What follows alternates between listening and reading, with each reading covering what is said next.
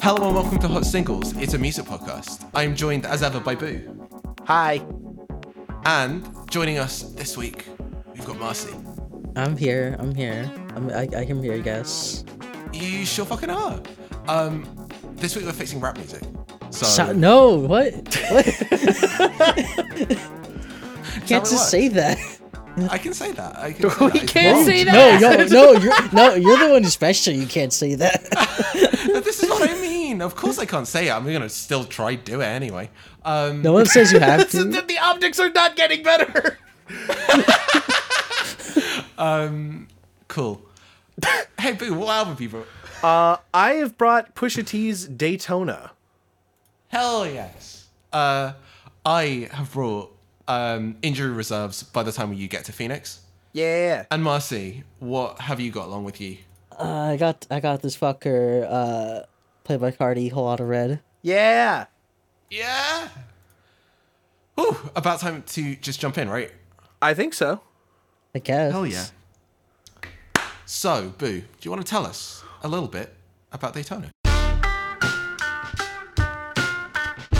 Drug dealer Benzes with gold diggers in them, and elevator condos on everything I love. This ain't a wave or a phase, cause all that shit fades. This lifestyle's forever when you made. They tweet about the length, I made them wait. What the fuck you expect when a nigga got a cape and he's great? Ovens full of cakes that he bakes, still spreading paste. The love just accentuates the hate. This is for my bodybuilding clients moving weight. Just add water, stir it like a shake. Play amongst the stars like the roof in the wraith. Get the table next to mine, make our bottle servers race. These are the games we play, we are the names they say. This is the drug money your ex-nigga claim he makes to all of my young niggas. I am your ghost in your raid. This is my purple tape, save up for rainy days and baby mama wishes. Along with the side bitches, they try to coexist, end up wishing you die bitches. Stood on every couch in the A at the black party, no jury on, but you richer than everybody. You laugh a little louder, the DJ say your name a little prouder, and we don't need a globe to show you the world is ours. We can bet 100,000 with my safe hold. My number's looking like a bank code. These are the games we play, we are the names they say. This is the drug money your ex-nigga claim he make. Ain't no stopping the champagne from popping the draws, from dropping the laws, from watching. With yay back shopping, the cars and the women come with options.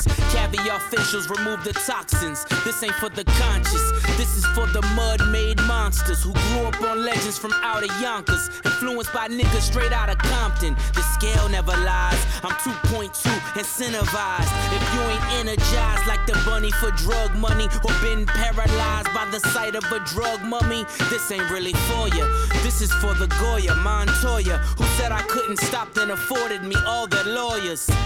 The only kingpin who ain't sinking, chess moves that made my third eye ain't blinking. Stay woke, nigga, or get out. Still pull them whips out, still spread the chips out. Might buy a bitch some new hips and yank a rib out. The message in this music, all my niggas had to live out. These are the games we play, we are the names they say. This is the drug money your ex-nigga claim he made. Yeah!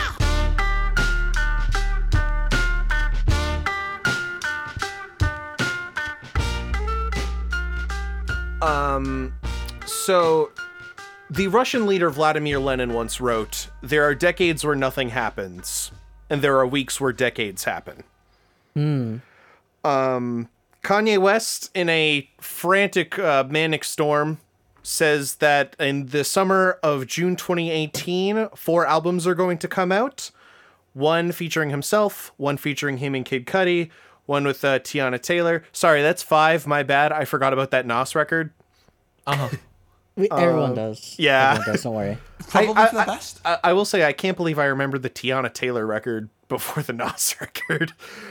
I remember. Probably the better one. Yeah, no, I remember the Tiana Taylor record before the Nas one. Nas and Pusha T's Daytona. This was originally slated to be King Push, which was Push's, like, second record after My Name Is My Name, which is Great fucking record, by the way. Holy smokes. Yeah. Hot Singles residency opinion, like, My Name Is My Name is an all-time rap record. Like, I think we're all agreed on that. Yeah, I think so. Mercy. Pretty good. It's good. Really good. It's good. Numbers on the board, I think, it, like, elevates it to, like, that's like the quintessential. Slap you in the face, like Atlas Titan dick stunting levels. But yeah, so personally, it's for me, I think the jury's still out on what percentage of this record was King Push and then just got retooled into this Good Summer thing, or like what percentage of it is like new, what percentage of it is old. But in est, we lay here. With 7 tracks and a whole lot of backstory behind it.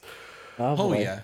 It's literally 21 minutes and it still feels like an absolute, like, you know, odyssey is the best way to put it. This was the first one to release in the Good Summer series, right? Mm-hmm. Yes, and, yeah. And I remember, like, because again, this was hot off the heels of, like, I would say probably Kanye's most manic episode yet. Emphasis on yet. Yeah, it's well. I think the Donda 2020 presidential campaign stuff was much more harrowing. But like we're all like, okay, this guy's gonna drop bricks for the rest of time now. I felt like by the time like the Donda rollout was happening, that it was like a different era, because I still see all like the presidential, like, you know, I'm gonna be president stuff as like the lasting effect of the Ye era. Yes. Personally. Yes. Yeah, I would agree with that.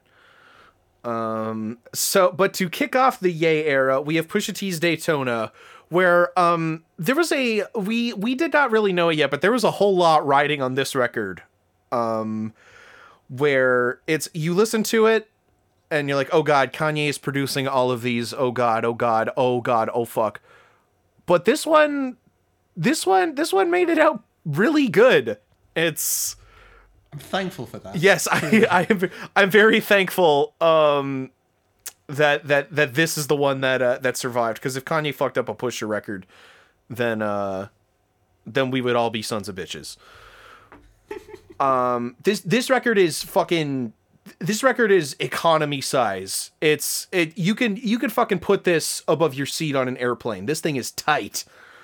It's perfect. I love it a lot. It's I don't know if I want to go into like a track by track thing for it, but I mean, it's so short that you almost kind of have to. Yeah. So I wanted to start with, hey, Boo, you've got a segment on this podcast called Cover Watch. I do. Oh boy. Hey, that's something I can talk about. Here we go.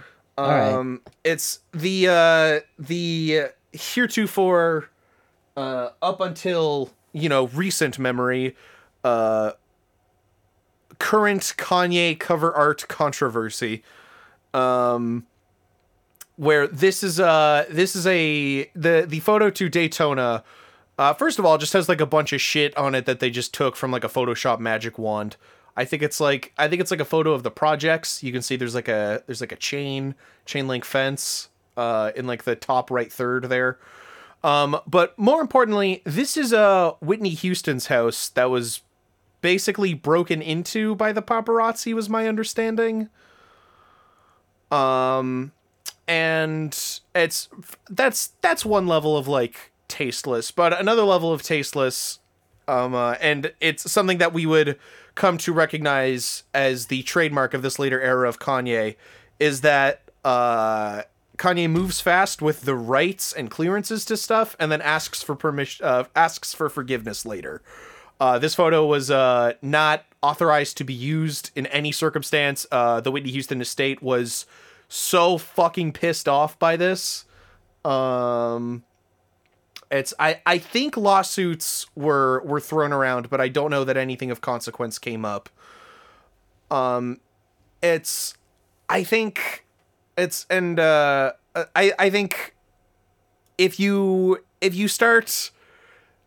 if you start like talking about like Kanye's like intent, like, oh, it's to get people talking, like, we're talking about it, aren't we? Like, that's shut the fuck up. That is so, like, shut the fuck, what the fuck is wrong with you? This is a deceased woman's home, and she was clearly struggling. And it's, like, it's, I don't know, man. It's, it moves from, like, the traditional, like, Kanye, like, obsession to, like, pure lunacy in my eyes. I will say it's, I can't think of another cover for it. It's, I feel like that's the secondary argument whenever, like, a cover art gets a controversy. It's like, oh, well, let's see yours. Or somebody in the replies who's, like, trying to get their Teespring racks off will go, like, ooh, how's mine, though? And it's just got, like, Druk and, like shrink-wrap textures all over it. And it's, like, from old press photos of, like, the artist in particular that they also did not get the rights to.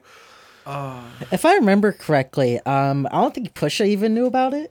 I remember they had an album cover, I think, and then it was like a last minute change where Kanye's like, "Okay, this is the album cover now. Okay, this is it." And Pusha's like, okay, all right, okay." It's and I think whenever we talk about hot singles, we talk about masculinity and how it can be displayed in full force, and that. Pusha across this record continually sticks up for his boy. When it's I don't know if it's, you know, optically the right thing to do. God, no. Their dynamic is so weird. It is like okay. So by this point in their careers, Pusha T is, I believe, at this point he's the president of Good Music.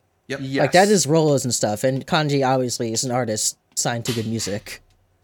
But, like, during this whole, like, album, like, put together 5 albums, like, this was all Kanye's idea. Yes, it seems just, like a lot of... let him do it. It seems like a lot of judgment to... Like, it seems like a lot of judgment on Good's projects is actually handled by Kanye. It's like that episode of The Office where Jim and Michael...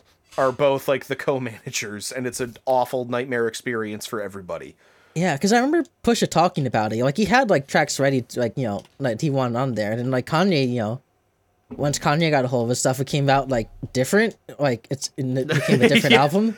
It's, like, Kanye, like, pitched the hi-hats down by, like, 32 semitones and took out all the percussion. Yeah. And it's funny. I think I was in a Breakfast Club interview. Like, Pusha's, like, it's, like, well, it's, like, you know, well, you gotta respect the man's vision. You know, I see, you know, I trust where the guy's, you know, where this guy's going. Maybe you should just trust him less. It's so weird because, like, he's like, well, I can't make him mad, but also I'm kind of technically his boss. Yeah. But also, I super don't want to ruin this relationship in any way whatsoever. Yeah. So at the very least, like, I think the album cover is symptomatic of, like, Kanye not being particularly directed or deliberate about the way in which he's just being, you know, a fucking klutz in public. Yes. Whereas Pusha is incredibly deliberate about the way in which he's stroppy and angry and offensive and awful. Like, yes. I think all the way back to the fucking Beautiful Dark Twisted Fantasy verse. Like, Pusha knows the ways in which he's a horrible person, and he uses that very, very effectively. Yes. We'll talk about the ways in which he uses it very effectively later. But, like... He feels like, I feel like Pusha's got supreme control over the ways in which he's, like, absolutely horrific. He delivers all of these bars, like, looking at his fingernails and knuckles. Exactly. He's imparting, like, wisdoms at, like, a Joe Pesci level, and we the listeners are like De Niro. But yeah, like, it's just a kind of symptomatic of the weird condition that, like, it needed a Kanye to come in and, like, fucking take the lid off to get that album cover, to get it feeling quite so, you know, oppressive almost. Yes. It's and that's to its benefit almost. Yes. But it's still just, like, a horrific thing that's part of the project. I wanted to say it's... Oh, so, like, going back to, like, the... I can't... It's I want this to be read as, like, not me tipping my hat to Kanye or anything, but, like, it's like he did fucking great on the production of this album. Like, this this album sounds amazing. It's I think about the like the trudging, very swingy sample on The Games We Play a lot, where it's this very like bluegrass jazzy thing that Kanye keeps looping over and over, and letting like parts like build up and then fall down, while again like Push is just like talking about, you know, it's how it's lonely at the top, etc., etc. I also wanted to say it's this on hard piano, the constant stuttering of the Maybach Music tag that follows Rick Ross wherever he goes is so fucking awesome. I love it. It's just like, I'd love that he still kept that around. He's still going like, yeah, I'm putting my label tag in all my music. Fuck you. It's so sick. We need to like have like a Rick Ross retrospective, you and me, Marcy. He is such a weird man. Such a weird man. Okay. Sorry, I wanted to ask, like, how does he still have the credibility to come onto the record of Pusha T? Who like I was just about to say this is one of the points I was making. I have no idea. Was he the guest? How was he the one guest on this record? He was on My Name Is My Name. It's they go back. It's like it's they probably know each other from lying about how much drugs they deal. See. Rick Ross used to be I think a collections officer or something. I thought corrections as in correction officer. Yes. Yeah, correction officer. Like prison. Yeah. Like yes. So it's like he got all of his ideas from dudes he busted. Like yeah, he was like that original guy. He was like, you talked about all this game and people found out none of this shit was true. No. But yeah, it didn't matter because, you know, the music banged. So it's like, oh, okay, Rick Ross, okay, you can keep doing your thing. And then that vine of him shouting at all the pair came out. So we were like, okay, yeah, you can hang. And I have to imagine that's what Pusha said to himself as well. Yeah. Also, I just think they both like rapping together. I think they just like each other. Yeah, have an admiration for each other. They're friends. There's a real boys club in there. Yeah, I just want to imagine that Push is just like above his level. Like that's a thing that I want to be true in my heart, and it's probably just not. That's fine. Yeah, they're probably like, just like hanging out in the same places. Yeah, Pusha, like many rappers, wants to believe that he's like, you know, the top guy or like top five or something. One thing I also want to know about hard piano is that something I figured out. Like the sample, like that piano sample that goes throughout. I found out when I was listening to Quasimodo's The Unseen, that record. It's the same sample as on the outro of... I gotta pull up the track just to be sure. Mm-hmm. Realize, yeah. It was, the outro on Realize. It's that same piano sample that Kanye used on the hard piano. And I was like, oh, okay. Oh. So doing a little send up there. I see you. So I'm listening to that. I was like, wait a second, I recognize that. Oh, Kanye. You dog, you. Yeah. It's Regs, I wanted to say it's where you said Rick Ross was the only guest on this record. In fact... there is a Kanye verse. There is the Kanye verse on this. Hey, remember when we thought this Kanye verse was going to fix Kanye? Yeah, that's again. It's like who said this? I think it's the general like quality of Daytona, and then like Kanye's verse is not horrible. It's certainly not as bad as some of his stuff on Pablo.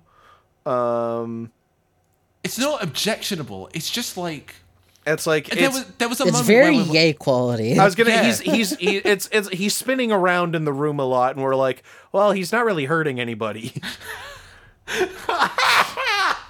Yeah, this was I remember this like time like we're all like it was like all the MAGA stuff was happening, like all like, you know, everything was coming down. Everyone's like, oh man, this guy's totally lost it. What the fuck is he even doing anymore?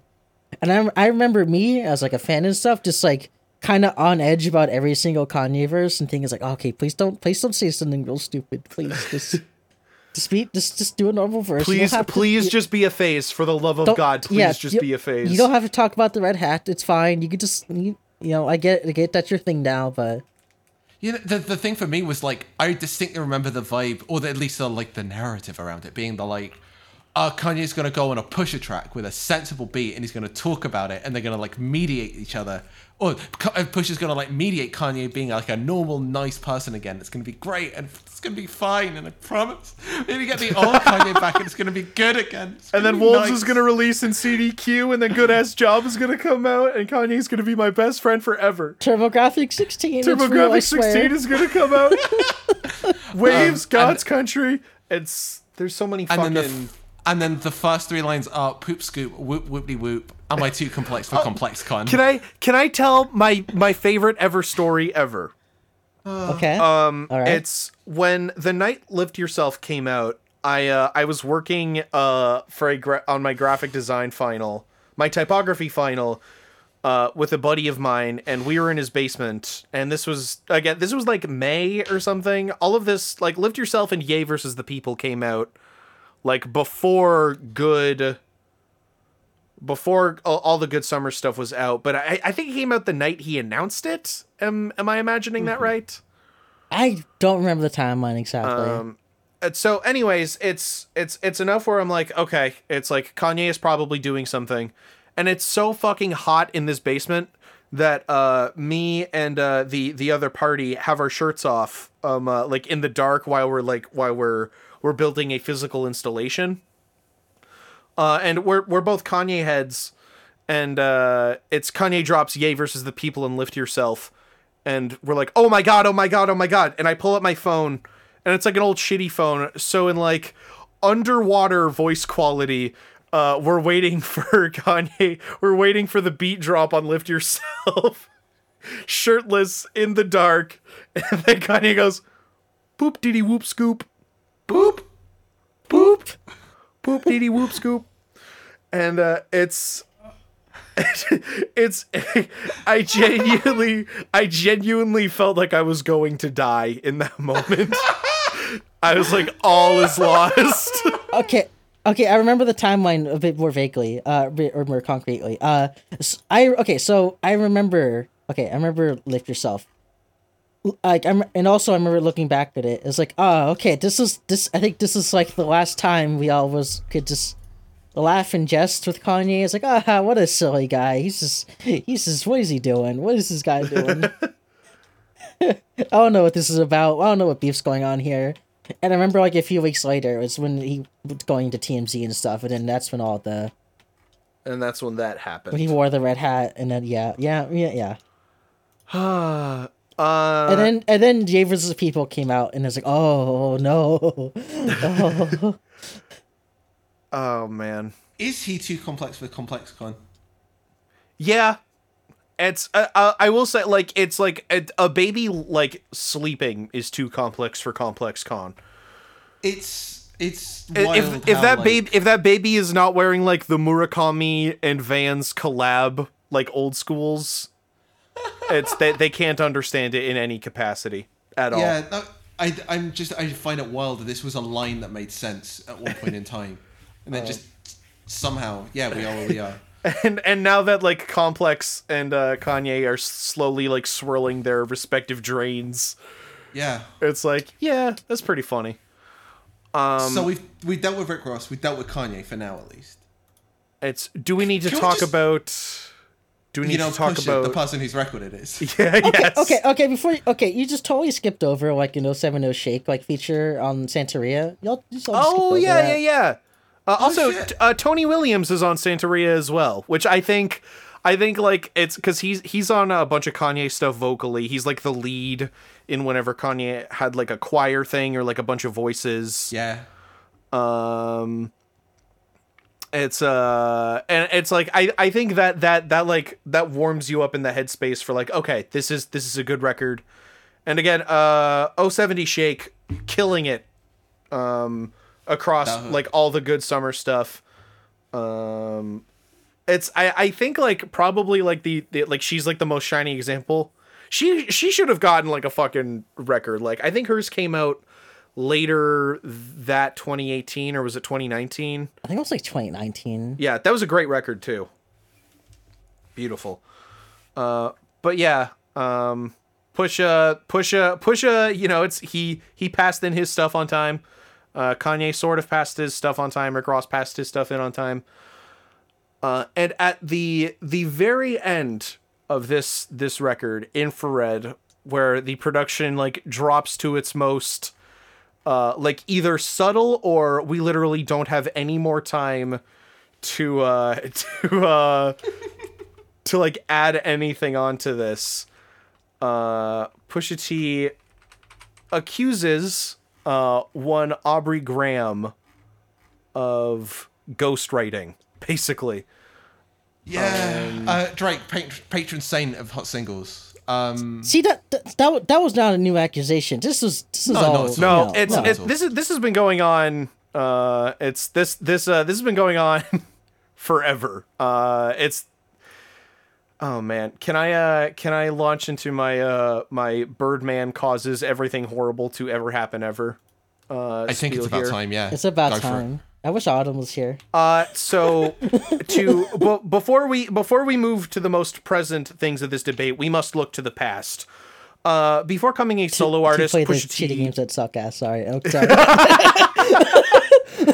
I'm sorry. That just immediately came to my head. I apologize. Do you think Kanye's watched The Angry Video Game Nerd? Answer correctly. I don't think so. Really? I'm gonna say no. Okay. I think he has. I think Kanye was looking for was a yes. Yes, that was the correct answer. I think Kanye hears a guy looking at a video game and going ass and fuck, and he's like, "That's me. That's me." He's got the dragon energy, bro. Anyways, before Pusha T like rose to the meteoric rise of CEO of Good Music, he was a part of the amazing group Clipse with No Malice. Shout out Clipse. Shout out fucking Clipse. Yes. Grind and Beat, classic. VA Native, shout out. It's... Oh, man. So, anyways, it's Clipse and the Neptunes, Pharrell and Chad Hugo. They always had their fingers in each other's pie. They were hanging out. They were cool as hell. And Lil Wayne and Baby featured on a remix of Grindin'. And then Pusha and Malice featured on a Birdman song, I think. So anyways, they had all known each other. And the Neptunes were never paid for their work with Birdman, which is a classic Birdman move. Birdman, like, it's... If you could probably convince Birdman not to pay himself for shit. So anyways, baby. Pharrell was basically like, well, fuck that. I'm not going to work with your label or you ever again. And then when Wayne rose a little more, rose to a little like a higher level of prominence. He asked Pharrell, it's like, hey, can I get like BBC gear for free? Like, can I just get it? Cause it's like, I look up to you. Pharrell was like, no, cause your rap dad is a dickhead.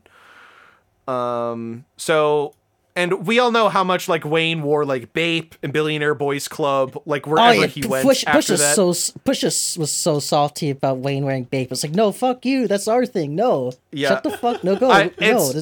I am for the most part. I don't know that I'm Pusha T. I'm anti Birdman. But it's Wayne wore Bape way much better, like so much better than Pusha did. I think one Soulja Boy would be the one to argue that he was the guy who put on Bape to everyone. Yes. And to be fair, that was probably the song Bape by Soulja Boy. It was probably the first time I ever heard about Bape in a song. Counterpoint, Pharrell's In My Mind cover art was drawn by Nego. So your mom much? Also there was that there's also in that line in Drop Like It's Hot where Pharrell shout out his ice creams that are censored in the video. Yes. Oh, brutal. So anyways, it's like Wayne was like, I was the guy that made Bape hot, not Pharrell, and Soulja Boy off in the corner is probably screaming about that. Pusha T and Malice dropped Mr. Me Too featuring Pharrell, and they were basically like, hey, like this is our style, dickheads. And they didn't say any names in particular, and neither Wayne nor Push said anybody's names at all until God, I forgot why Pusha and Drake were dissing each other so early. I think it's just some Cash Money Records mutation. It's like, oh, that's your new boy now, huh? Yeah, that's okay. New guy? It's the dude from Degrassi's your boy. Anyway, so Wayne tweets out, "Fuck Pusha T and everybody that love him." That's basically it. That's the basic like stoker in that record. I remember the Pusha T interview with Joe Budden that happened. Like Joe was like trying to press about the whole Lil Wayne thing, and Pusha did not want to say his name at all. No, he was just always kind of deflect. It's like that guy, that's this situation, you know, that whole thing. Which in the rap industry is the kind of bench warming that makes you CEO of Good Music, clearly. So, anyways, it's. You don't need to know about like all this stuff. Basically, they're Drake and Pusha sort of inherit like the Birdman and Clipse beef, and then on Infrared, it's Pusha does like a weird like Russians colluding joke to like imply that like Quentin Miller ghost writes like a bunch of Drake's verses. That was a weird moment. That was a weird moment. I remember feeling like, huh, this is the metaphor you're going for here, huh? It was written like Nas, but it came from Quentin. The bigger question is how the Russians did it. Like, what? God, fuck, everyone who makes a ghostwriting bar has to make like a Nas pun in there. Like, it's like it's like required by law. Yep. So anyways, less than 24 hours after Daytona drops, Drake drops Duppy Freestyle. And I think this is not hot off the heels, but like Drake has proven that he can stand up on his own in beefs. Every corner of Twitter was completely fucked up over back to back. So anyways, it's Drake on this. He goes after like how Good Music like wastes talent, which is very true. I think Drake it's like it's the story of Added On blows Duppy Freestyle out of the water, but Drake is like speaking to a lot of very real truths. This is the last forgotten thing about that whole like thing when people talk about that, like, you know, the whole beef is that like, you know, at that one song, you know, Drake had some good points. Drake had to get Pusha to that level, like through something. It took work. Yeah. Like, the line that specifically caught me is that it still hasn't really been addressed, like, and, you know, still kind of unclear. Is that when he's like, you know, it's like, oh, you talking about drugs you dealt, like, 10, 15, 20 years ago. Like, what are you doing, my guy? Like, this is like, the one thing you rap about. And I was like, yeah, you know. To be honest, I've never felt the need that Pusha needs to, like, expand his subject matter, like, personally. Well, yeah, it's like the Rick Ross thing. Like, do you actually care? No, like if what you get is the honesty. That's where ultimately come at it. But like that's the thing in a lot of circles, especially if rappers are listening to other rappers' stuff. Like that authenticity is important because otherwise, you know, it's like, what do we even stand for?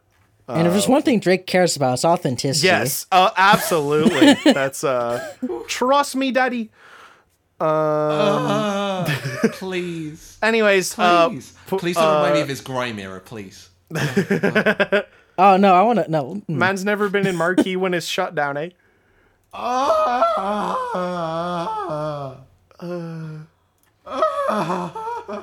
I could do a whole podcast about all that. Honestly, that's all Hot Singles is. We get like 10 minutes of Drake every. Please don't. So. Anyways, it's lots of people like come out when Duppy Freestyle drops. Questlove goes like, as long as it's clean, I love a good beef. I cannot imagine a statement more retracted than that after this. See, like I remember when that came out, and like I was like when I listened to Infrared, I didn't like, you know, I was like, it was a cool song. Like I remember like some of the Drake shots, but I would have never guessed there would have been like a full blown beef that would come out of it. Yes, it feels like kind of Drake ignited most of that. Yes, it's anyways, what really set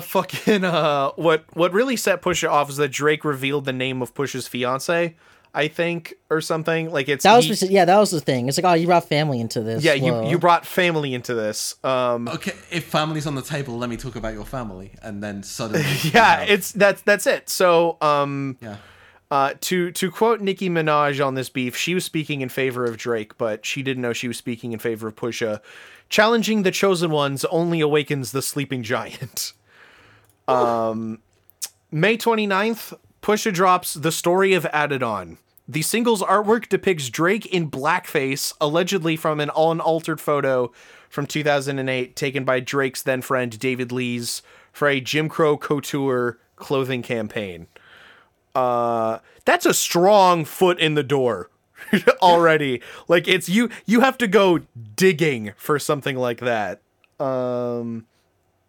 It's the song is over Jay-Z's The Story of OJ, which I feel like nobody talks about this. Drake and Jay-Z hate each other for some reason. It's I don't know if any of that has ever it's a kind of love-hate relationship. It is. It's like, it's, you know, it's all of this was happening at the same time, like in the same, like, 2 years that Pop Style and, like, is Kanye and Jay on that song? Are they or are they not? And then they turned out to not be.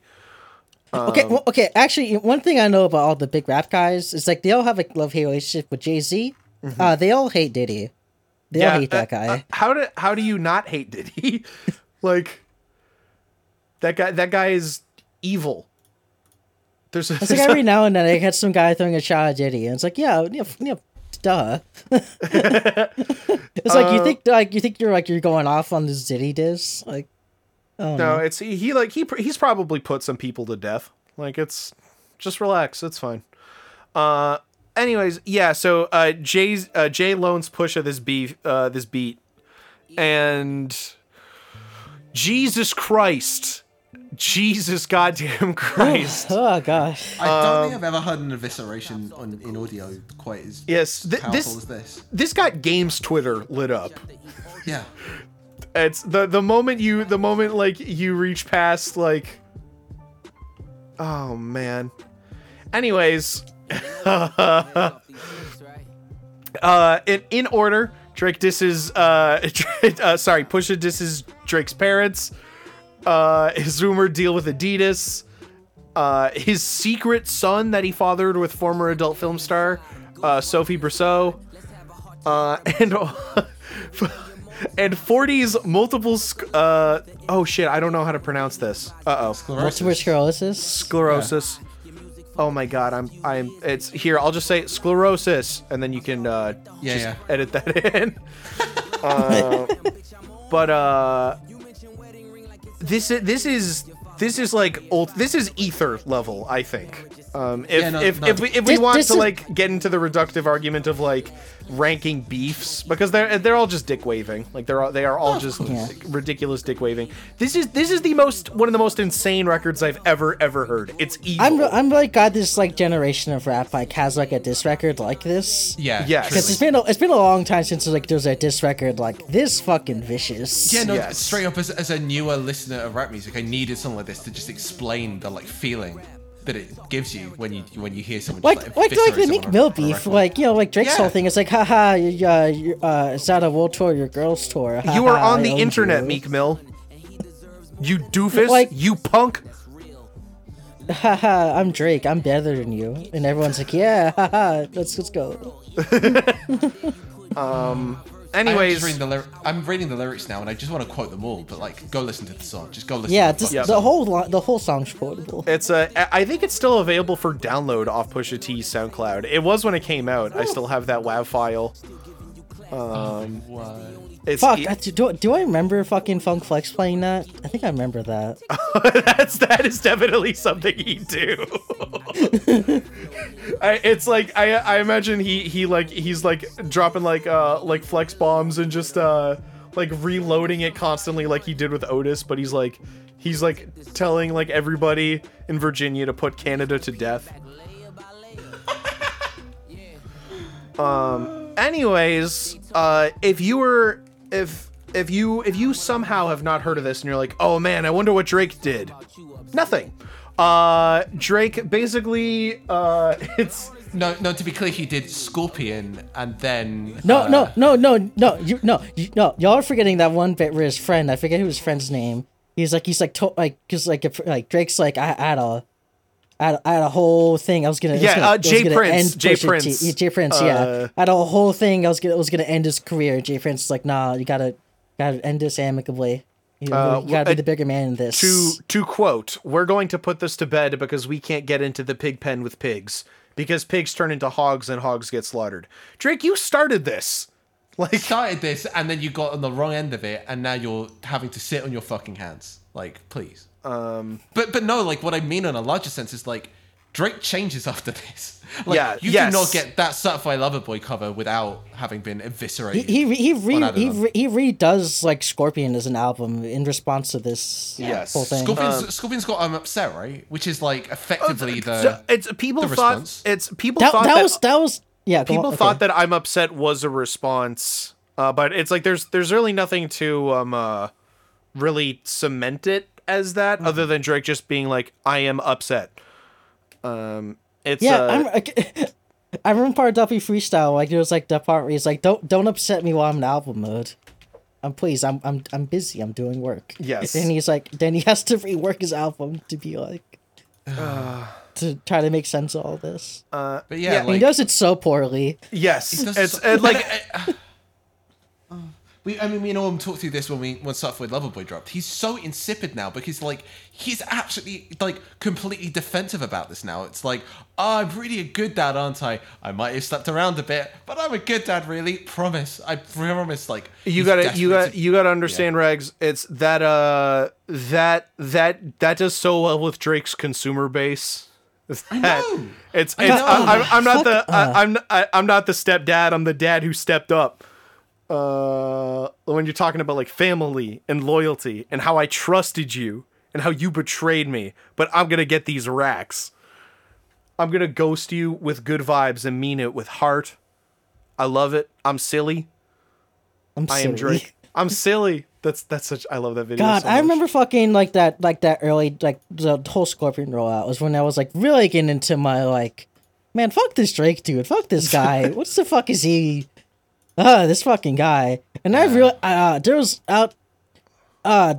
was really hoping that, that Pusha T disc, could have, really did him in. And it really... It changed him. I'm going to be honest. It changed him, but, Drake stopped making great records. I think that's a pretty good ship sinking. No, Views came out before this. Let's be real here. Come on, no. That was the start of all this. The rot had set in, but... to be honest, he got less merely boring and more defensive about his masculinity in a way that is, gross and unappealing, as well as just boring. Yes. This is, the background noise for the entirety of Hot Singles of Running Time. It's, Drake is miserable. How does pop music deal with... It's one of it, well, at least one of its biggest stars. Yeah. Being that... miserable in a dad way. Yes. Ugh. That... That whole if the, once that whole thing was over and Scorpion was out and it fucking what was that one song I forget what the song was called the one hit off of it God's Plan was Scary Hours I forget what the song was called. Do you love me? Are you riding? Yeah. Yeah, once that song became very huge and he just kind of escaped all of it, I was this guy's too big to fail. He's kind of untouchable. Oh, this fucking scares me. That's the one. It's not. Is that No Kiki, Do You Love Me? No. I'm literally just going by. I'm clicking in my feelings. There you go. That's in my feelings. I was gonna say, what does it say that it's out of the three of us Oh, we don't fucking care. Pretty respected, respectable, music catalogists and archivists that we could not name the Drake song that solidified him. God, Scorpion's one of the most dreadful fucking major label albums by one of the top guys ever put out, and then he did it once again with his latest one. It's an hour and 30 minutes of, like, misery. I don't know how someone a double album! It was. A double album. It was a double album. Both sides sucked. Streaming era, baby. You gotta get those tracks out to get those racks out. Okay, can I, like... Drake sucks. Okay, we can put a pin in this. Okay, yes. I can keep going. Can we talk about If You Know, You Know? Yes, we can. Can we just, like, spend a moment just, like...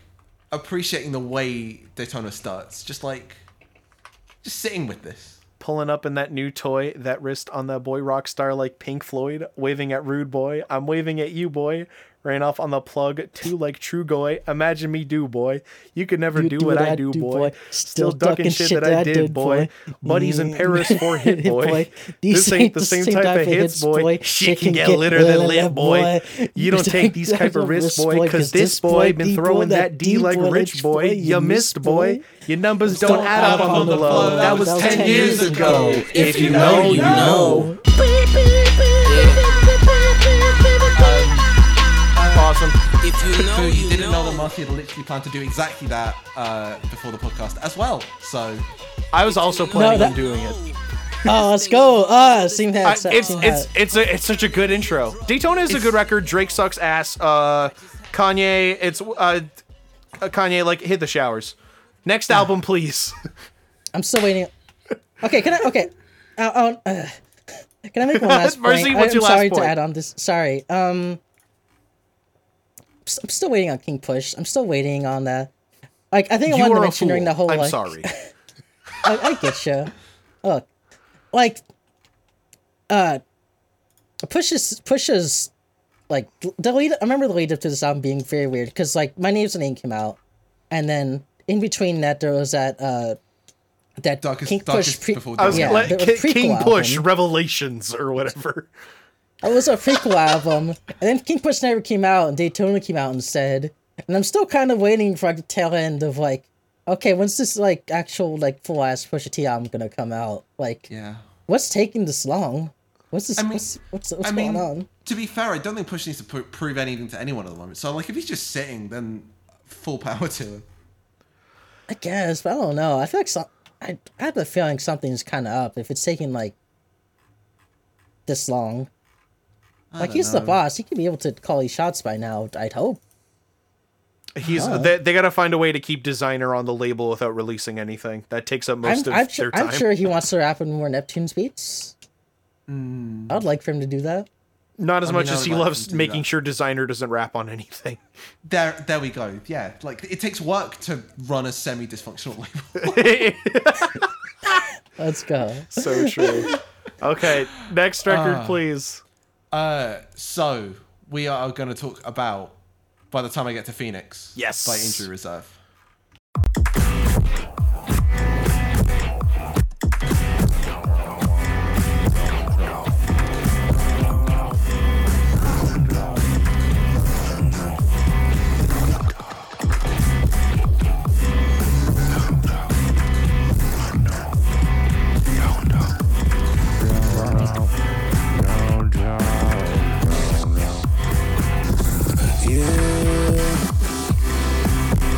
Ain't no saving me, or you.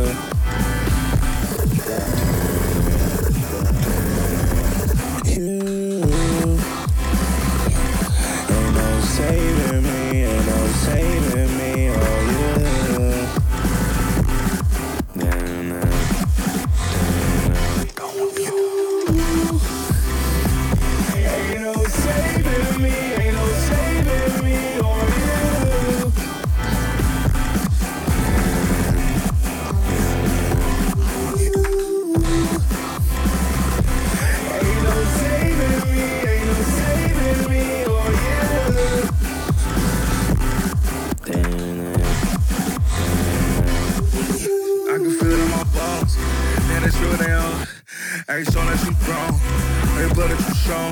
You can keep what you said, you tell it be, now you read what you sow. You can choose your arms, you and holler, but that's just how that shit go.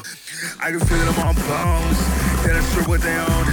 I just saw that you grown, every part that you shown. You can keep what you said, you tell it be, now you read what you sow. You can choose your arms, you and holler, but that's how that shit go. Yeah. you. Ain't no saving me, ain't no saving me or you.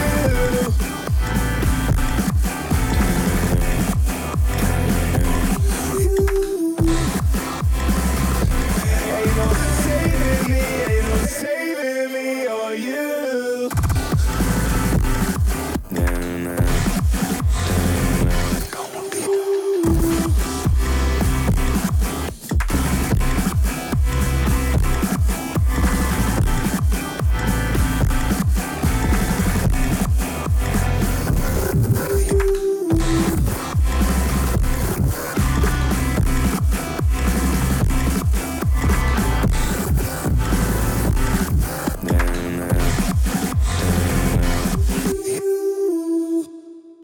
So, I picked this record because I basically wanted a Chris Paul, Lob City style, throw one up for Boo to slam down all over. I don't even... There is no defense...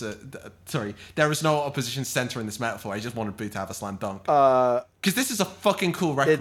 It's so cool. I know nothing about Injury Reserve. But I heard it and was immediately like, there is some wild stuff going on in here that we need to talk about. So... Yes.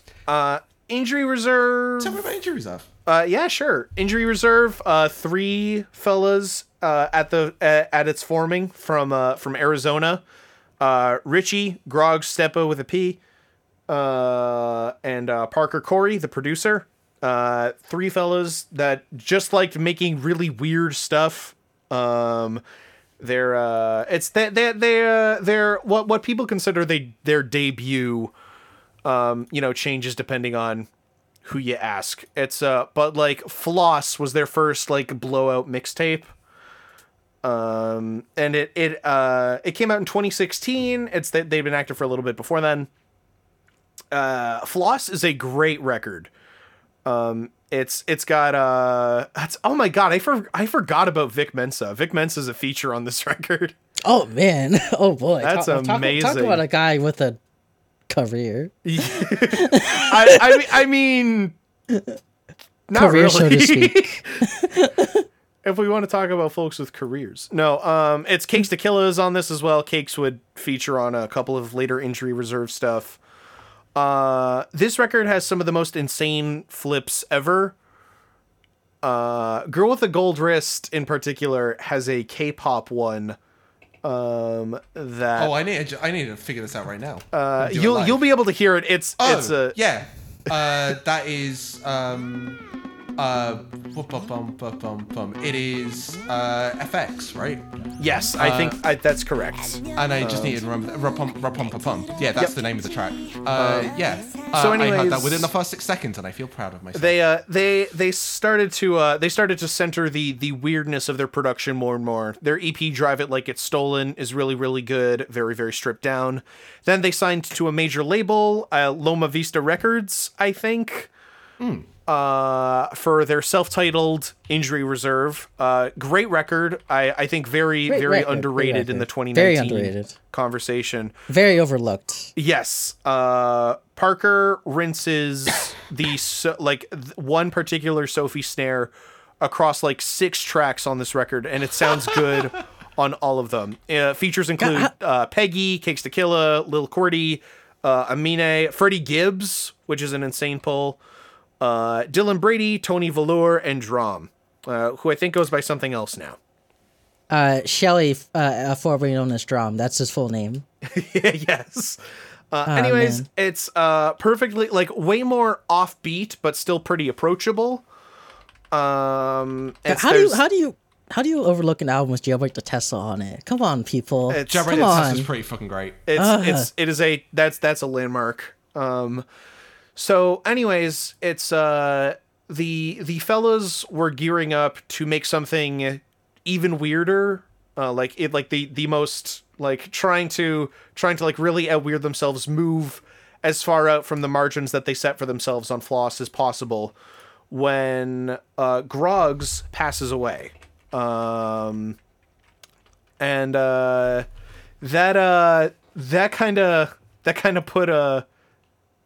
That put a pin in a lot of stuff, basically. He was a father, life partner and a friend. And it's features that they all recorded during this era would like trickle out on official releases. Death Bomb Arcs, Dos Monos, Japanese rap group. They have some great features on that. Tony Velour and Aminé's record that I forget the name of. But anyways, they obviously like it's you gotta take a second to recoup from that. Sorry, I just had a complete brain fart. Sorry, but the group releases this record By the Time I Get to Phoenix, just Richie and Parker now. And this record doesn't explicitly talk about Groggs' passing. And apparently a lot of the production on this record was made before that happened. It's they moved to a sort of like live production based thing after a show in Amsterdam went wrong, and they just decided to improv, and they made some shit that they really, really liked. Mm-hmm. And all that rolls up into the self-released By the Time I Get to Phoenix. We don't know if Injury Reserve is going to keep like releasing stuff. I'm certain they don't know themselves. Mm-hmm. Features on this record include Black Midi, Body Meat, Zaloopers, and all of them like moving way out of their comfort zone across this desolate, like ashy, like sun-soaked record. It is also Jam City's on it. Yeah, it's a Jam City production on there. This is a fucking trip. Yeah. So God, what a fuck. The way that Mercy described this was if Brockhampton suddenly came out with a Death Grips record, right? Like Mercy. No, I don't. You're misquoting me. Because I was specifically describing you picking this album as like, this is my first Injury Reserve record. I'm gonna pick this out. I was saying like, okay, this is like, okay, let's just like if you pick, okay, this is like if Brockhampton, okay, they put out Saturation Trilogy, it's all good. They're all making good music.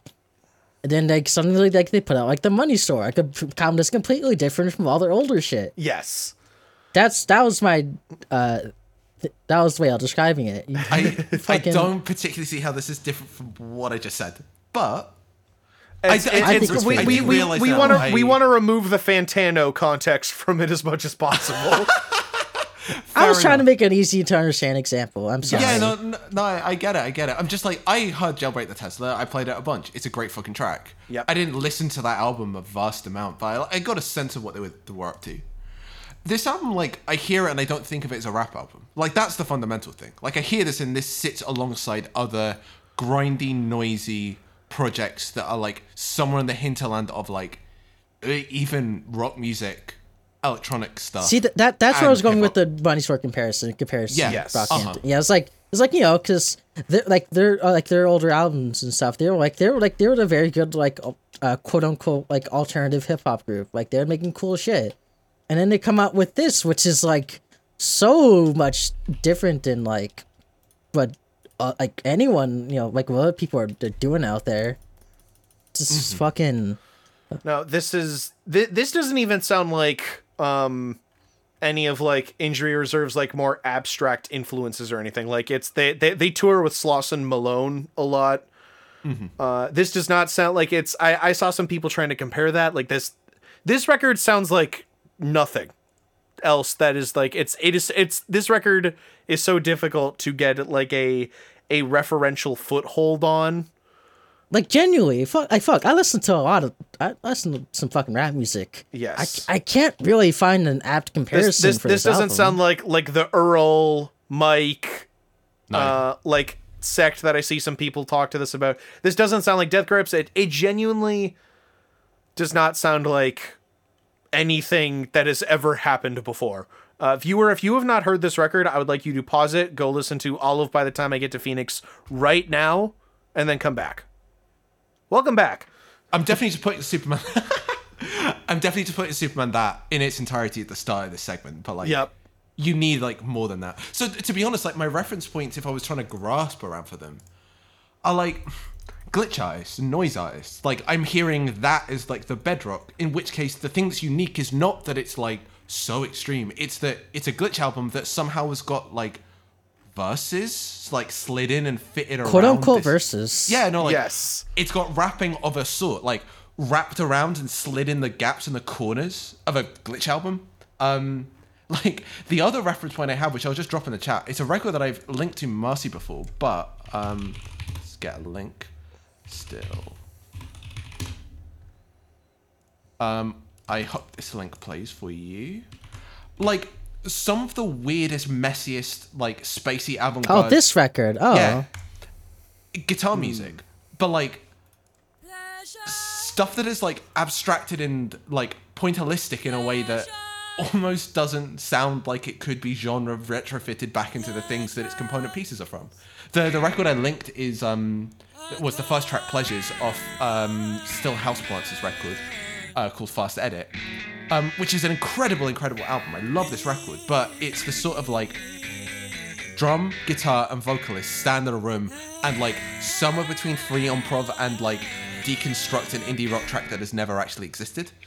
But like you can't like retrofit this into indie rock just because it's a guitarist, a bassist, and a drummer. Mm-hmm. Sorry, a guitarist, a vocalist, and a drummer. It's its own thing. It's an experimental like retooling of the form, and that's how I think about By the Time I Get to Phoenix. It's like, yeah, normally there are rappers on here, and normally there are beats, I guess, sometimes. But like, no, this doesn't fit into rap for me. This fits into like the whole swathe of like, experimental stuff that hangs in the background, retooling all the stuff that you are like somewhat familiar with. In which case, like now the comparison points for me are just like everyone else in experimental music. Yeah, like there may be like 2 or 3 definable grooves on this whole album. Yeah, exactly. Yes. But and again, like Superman, that is like kind of one of them. But it's the sort of like absolutely off the fucking chain, off the grid lurch that just like, oh my God, Superman, that rules. It's like it's you can't even really get like a time signature on most of these joints. Like, good luck trying to fucking DJ this. Oh, you just gave me a challenge. Yeah, no, I mean, I literally mean that's a challenge.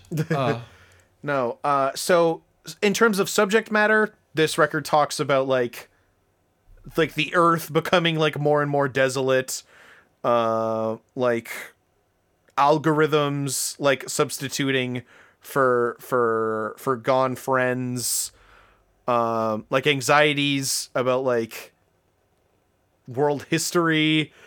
It's this is a record from the viewpoint of people trying to make sense of something that is like completely shaken them up, and it's how everything else affects that sensation.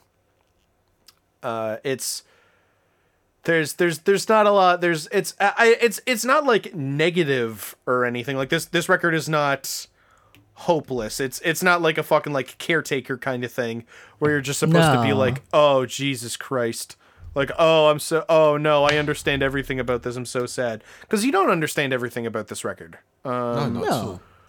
I mean, surrealness is like one of its like crucial components. Like, yes, a mix of indistinctness or like slightly wide, like scary humor. It's like a tone that it reaches for very frequently. I think this might have like the most richest like definition of surrealism that I've seen from like any work that's not like Twin Peaks: The Return in a long time. Like this hits the classical definition of it perfectly.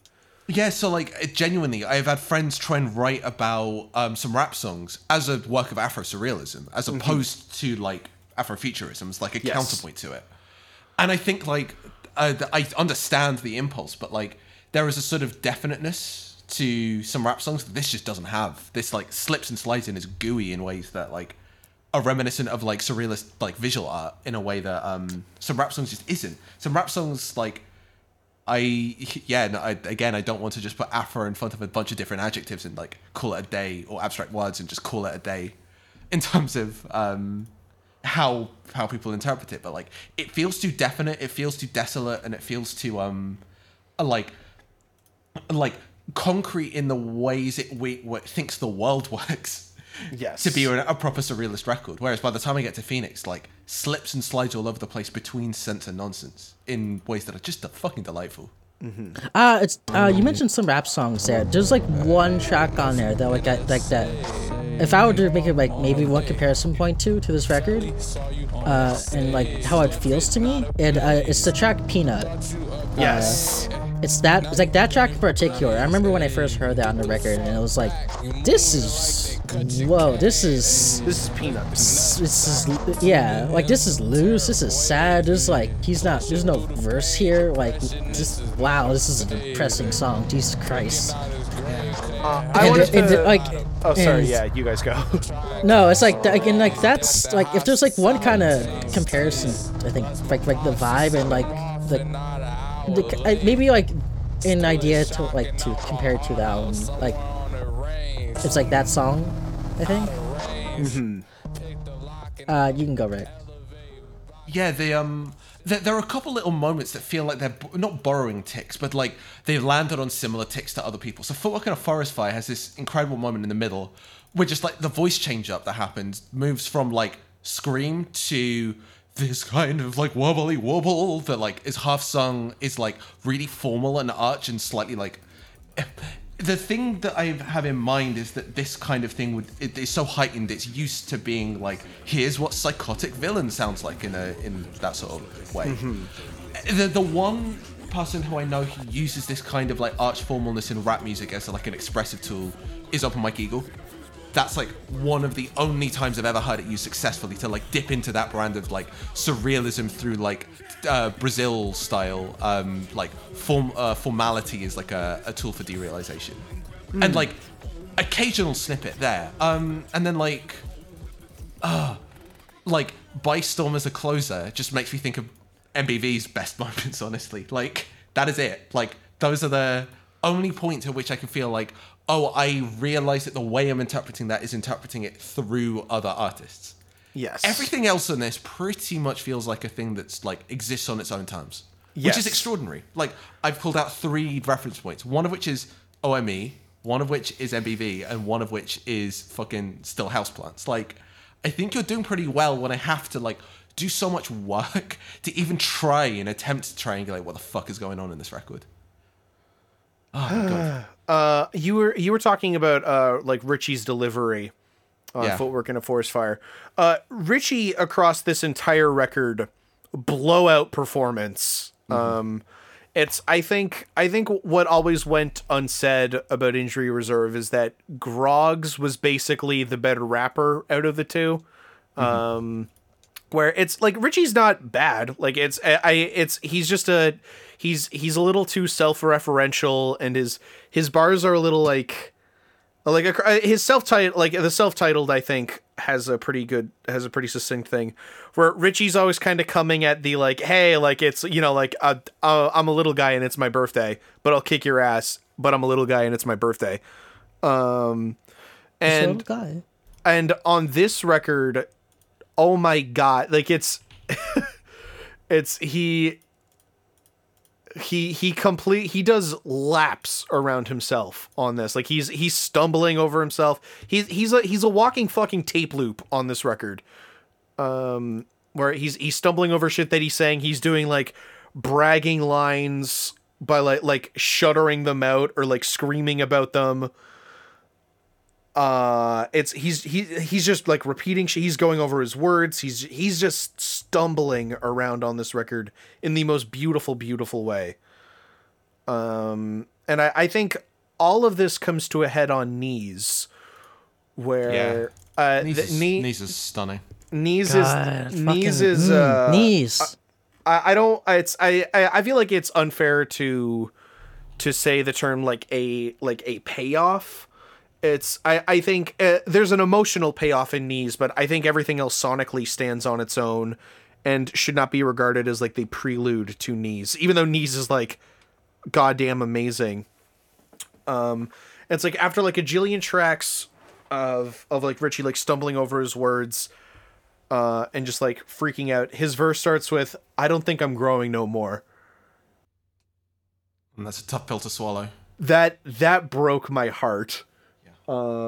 That's Like they, it's oh my god. Yeah. Like talking just, about oh my god, this fucking knees is. I just have it on right now. It's stunning. So yeah, the beat here is a re-edit of a Black Midi song, Sweater. Yes. So yeah, just like you run through the samples, what they're drawing from for the like actual source material. It's a bunch of stuff like Black Midi and Black Country New Road, so like two British experimental like somewhere between math and like proggy rock artists. Bunch of King Crimson, bunch of The Fall, like a couple of things in The Fall, and Eno. Like the things they're drawing from are like old psych, old experimental stuff. Like I don't know how you categorize The Fall between like experimental and post-punk, but you know, like stuff that really shifts them out of their comfort zone. But it's all like condensed and regurgitated in a way that like not removes all distinct content from it. Like you can hear the frippness of Footwork in a Forest Fire. But like the thing that makes Nee so special to me is just how springy and spacious it is. Like they captured something that like, okay, the Black Midi track was aiming there and it was using that to develop a track that goes other places. But just this specific moment, the space around that guitar, like the sparkle it has, and that just being the backdrop for like an entirely different piece of music with an entirely different emotional tonality to it. Just the insight to know what that like moment needed and was after. It's just special. Needs are special. God, fuck. I remember when Knees came out and like out like it was like a 1-2 punch of like, oh god, it was like Injury Reserve was actually gonna come out with like a new record after like Grox passed away. Okay, it's just gonna be a thing. I think and then you listen to the song and it's like, what? Whoa. Oh, I'm going to be like raked over the coals by this album. Oh man, this is gonna yeah. It's everybody in the YouTube comments of Knees when it first came out, it's like, you guys don't have to keep making music after this. Like everybody sounds like scared, but like they want to reassure Injury Reserve. I still am after listening to this. And I'm like, I hope those guys are okay. Are they? Yeah, I hope they're alright. You know, it's I think when I was listening to this record, because this record came out or like basically around the same time as we recorded the like Knees definitely came out around the time where we were recording the Tyler Hot Singles episode. It's I think about Tyler like bragging, like it's one of Tyler's like lines on one of the interludes just being like, you know, I'm good, my friends are healthy and stuff. And like it's I love that line, but I could not stop thinking about it as like Richie and Parker are like not even looking at the camera god fuck in the video. Now that just got me thinking of like what's like the point when like tragedy is gonna struck Tyler. Yeah. Like, what's gonna come out of that? I don't know. I don't want it to happen. I wish the best for these boys, for Tyler. I hope he stays doing well. That's all I'm saying.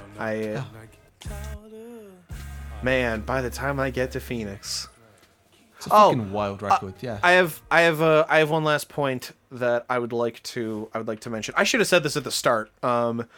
Okay. So for Injury Reserve self-titled, they did a little like museum, like they rented out like an art room. I just want to get this in the Hot Singles chat so they can just like kind of scrub through that. And it's like you can tell there's like bunch of there's tons of fans there, like tons of like alt kids wearing like Fila windbreakers and like Vans and shit. Mm-hmm. And it's very self-aware. It's very, very self-aware, like talking about like the experience of this record. That kid, like back in 2018 that did a bunch of like Fantano type album reviews with his dad is also there. Like this really really puts Injury Reserve in the, like a very self-aware, but like, hey, like it's, we want to do weird stuff. And then if you can go to any point in the live music video for the By the Time I Get to Phoenix stream, just any one point. Let's find it.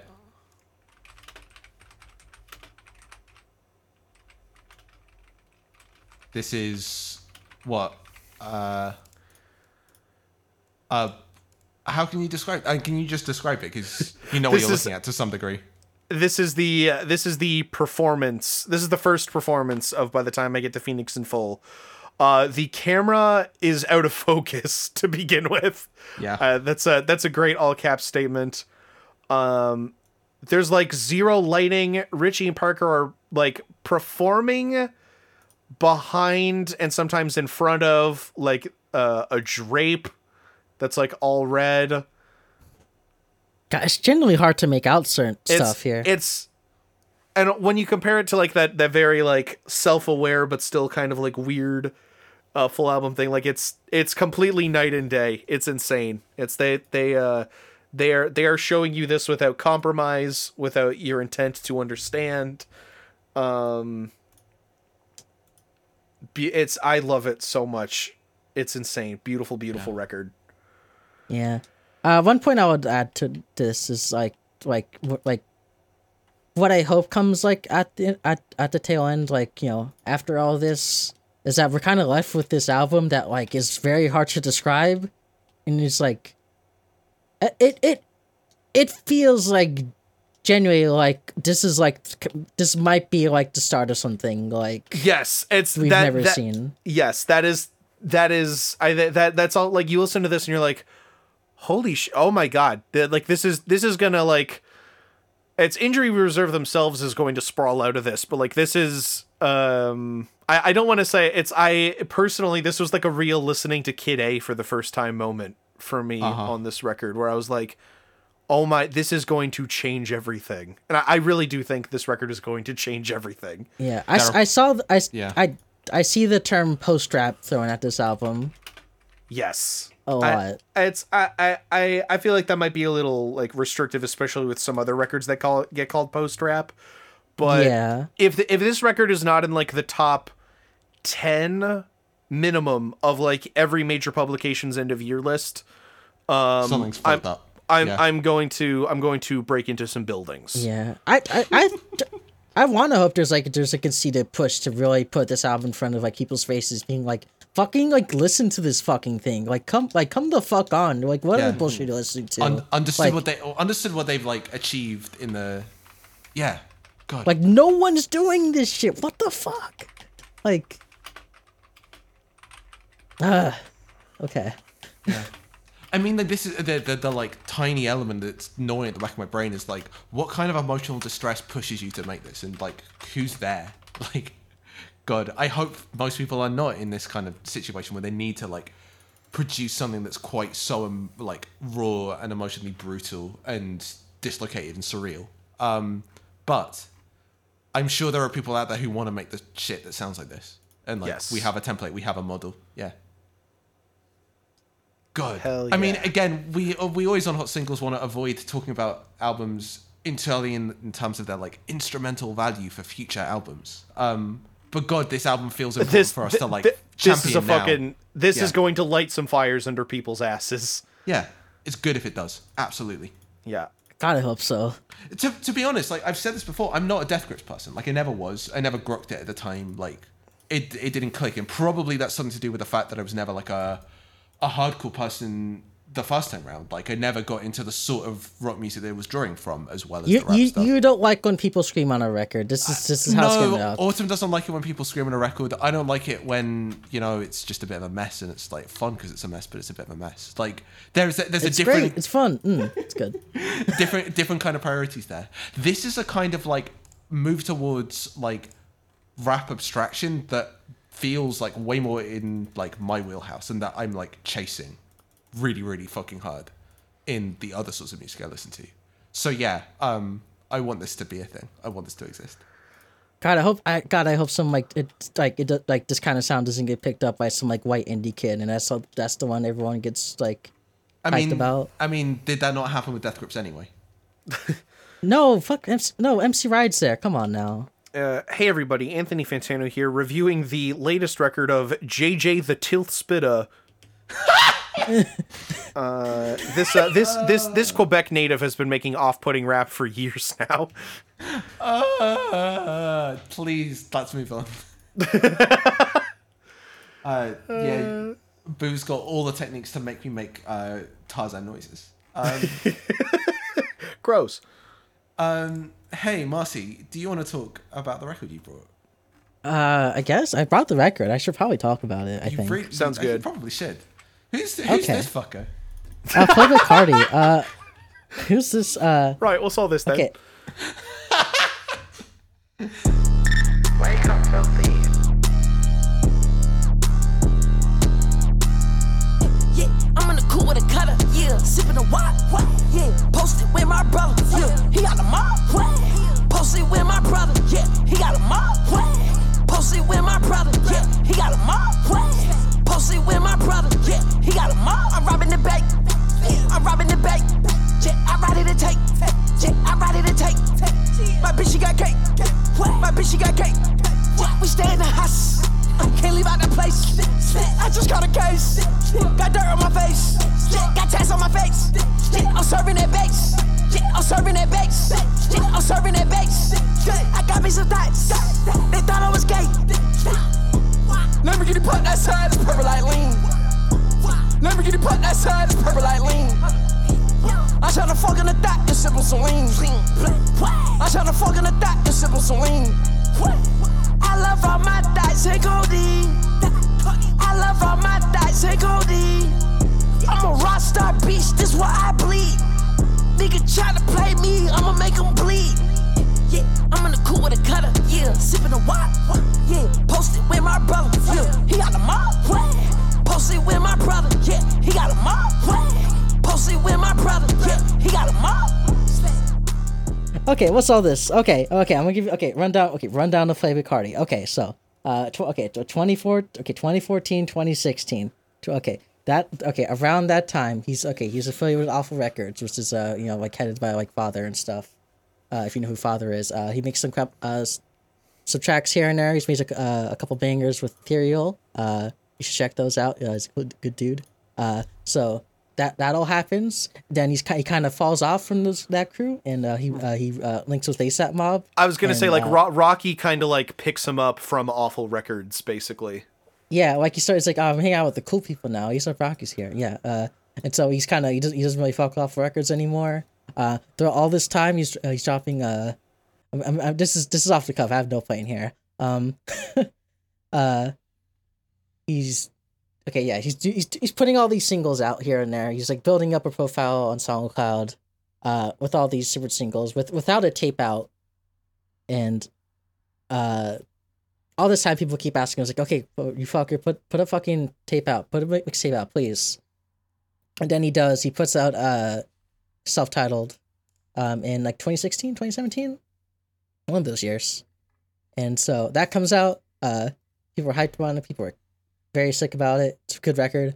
A few years later, Die Lit comes out. Great record. Genuinely my favorite records of the decade. We can maybe talk about it later. But that's not the album we're talking about. You should check that out as well. There's more singles here and there, many different features. The lead up to this album was very. This is how Playboi Carti defines the generation, by being worse at deadlines than Kanye is.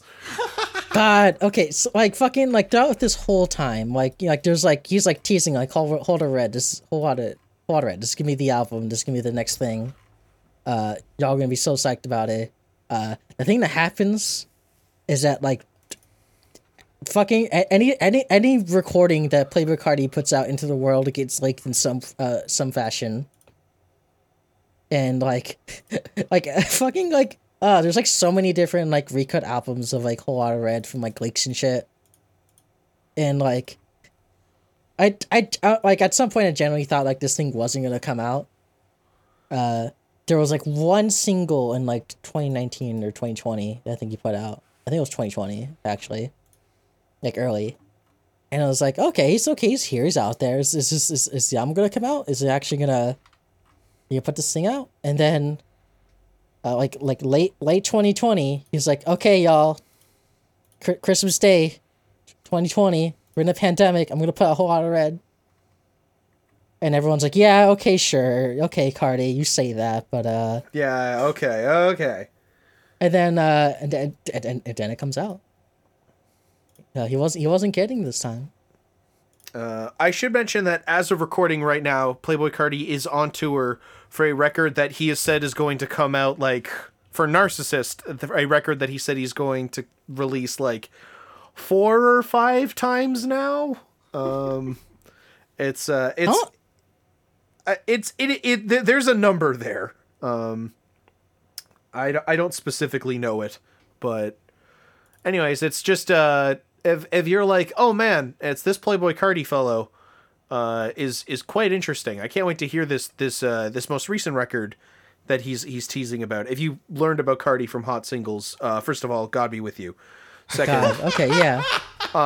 First of all, go listen to this album. It's pretty good. Yes. But I don't have a second for all. You're probably going to be waiting for. Who knows? Could I kick into Cover Watch on Whole Lotta Red? Cover Watch, yeah, go for it. Absolutely. So it's the headline: Playboi Carti's new album cover. Like this is a reference to Slash magazine. Like it is like wholesale just ripping off Slash magazine. The entire the entire visual look of this record is like obsessed with like California punk, like seditionaires, like Vivienne Westwood type stuff. There's merch references include like Dead Kennedys and like The Germs. Although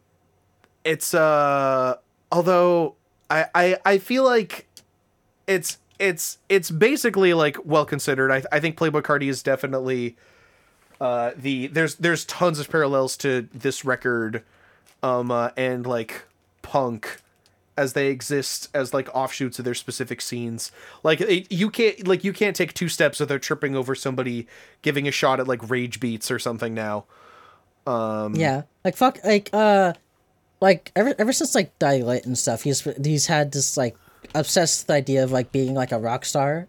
Yes, and that became like more fully developed around Die Lit when like, you know, like RP. Yeah, and, like, he is now a punk rock star. Like that's the guy he's trying to be. Yes. Yeah, and he's like this album he's pushing it even further. Right now, like it's a bit more gothic. Like he's got he's dyed his hair red. He's calling himself a vamp. Like he's becoming a very, you know? Oh, let's just gloss right over that he's calling himself a vamp. But it's I think in terms of like the physical like assembly of this cover sleeve, it's not great. It's like conceptually it's awesome. It's like you're trying to outpunk the punks, which I deeply respect. But them trying to fill up the assets that would be necessary to fully like rip off Slash, or it's like Volume 1, number 1. This is an album. You could have just put like album down there. May Day issue Christmas Day. What is May Day? That's not anything. Opium is just on the right aligned text box over here. You got it. And then The Wonderful World of Red, which, you know, it's like the guy had the Adobe Illustrator document open and was like, okay, I'll put this in. Mm. The actual. Yeah, you go. No, I was gonna say Playboi Carti's very into the idea, very into punk asceticism. Yes. Without maybe like the core, like maybe political roots of like, you know, what it is to be a punk. Yeah. And that both works for him and doesn't in ways. And I think I'm gonna let him rock personally. Yeah, it's all more power to him. I think this is a bad picture of Playboi Carti though. Yeah, I mean. This is obviously just like a black and white logo Adobe Illustrator image trace of like an old Carti picture used with an old like reference of like a black and white Slash picture. It's like one of the reasons why Carti is so big on Twitter is because his boy like Gunner Sell White takes like amazing pictures. I feel like he should have had like the hottest man in the fucking world. Like we cannot gloss past this. He is absolutely gorgeous. Yes, like, he's a beautiful young fella.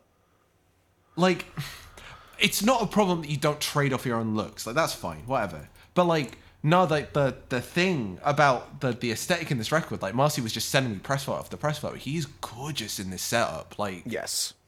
Yeah. So, like, the fact that this is so fucking indistinct, like, there are ways to make this... there are ways you could have made this, like, accentuate how gorgeous, or indeed how fucking sexy he is, like, straight yes. up. Like, vampire as an aesthetic could be really erotic, and this just isn't. Which is strange somehow. But, yeah, it just comes out in this record. This is an album of a very hot and very cool man telling you exactly how hot and cool he is most of the time. Okay. I would just like to also mention, it's like we're talking about this cover and being like, well, it's kind of cool and it's kind of weird in a lot of places. And I get to launch into this album was executive produced by Kanye West, baby. Yo-hoo. Oh God. Okay, so I have a bit more setup for this album yes. here. So in his early period, he was like very in that kind of like. Awful Records, like ethereal kind of like, you know, like kind of like, you know, like off the beaten path kind of sounding like SoundCloud rap, like that was his lane. Mm-hmm. There was a lot of very good stuff that came out of it, and then around when his self-titled mixtape comes out, he links up with Pierre Bourne, who after like on that record and the record after Die Lit, like became like his go-to producer. Like they were like very synonymous with each other, and. Like, you know, like when Magnolia pops off, becomes his biggest hit ever. Like these two are like a fucking like workhorse team. Like fucking mm-hmm. like anything they really put out together kind of was like gold, like in like, you know, like the hip hop like fandom or whatever. Just like, you know, people was like, oh, I love this Carti foe. He's just hitting. He never misses. And you know, like Die Lit, you know, Die Lit was a continued trajectory on that album was fucking great. But around when this record came out, I feel like he had like in it in him to try to like prove himself and to, like, because he could have came into this album with like a winning formula that everyone would have been happy about. Yes. But instead he gets like Filthy, who does like most of the production on this, along with like some other producers here and there. There's only 2 tracks on here with like Pierre Bourne. Mm-hmm. Like, you know, on the beats, and he's very much going for a different thing. It's kind of a bit throwing like all the winning stuff he had out of the formula, and he's like, here's this new shit I'm doing. I'm gonna yell into this mic, and my voice is gonna be very strained. Hope y'all are cool with this. It's the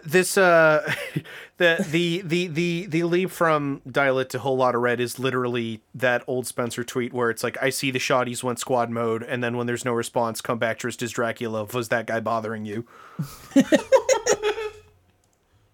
I'm looking through, like, does it line up that like the cuts that I really like are from the same people? And not exactly. Yeah, just, like. Are these producers with a name and a reputation for themselves outside of this project?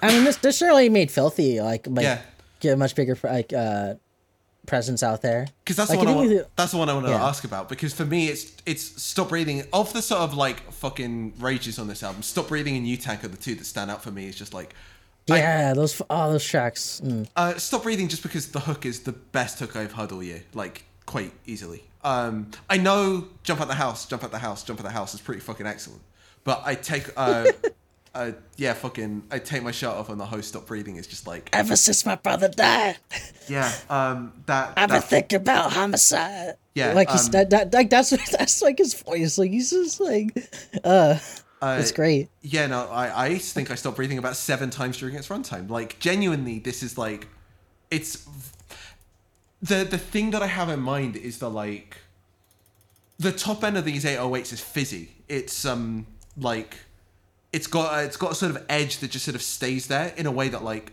it's a similar reason to why I think drill beats got so popular so fast.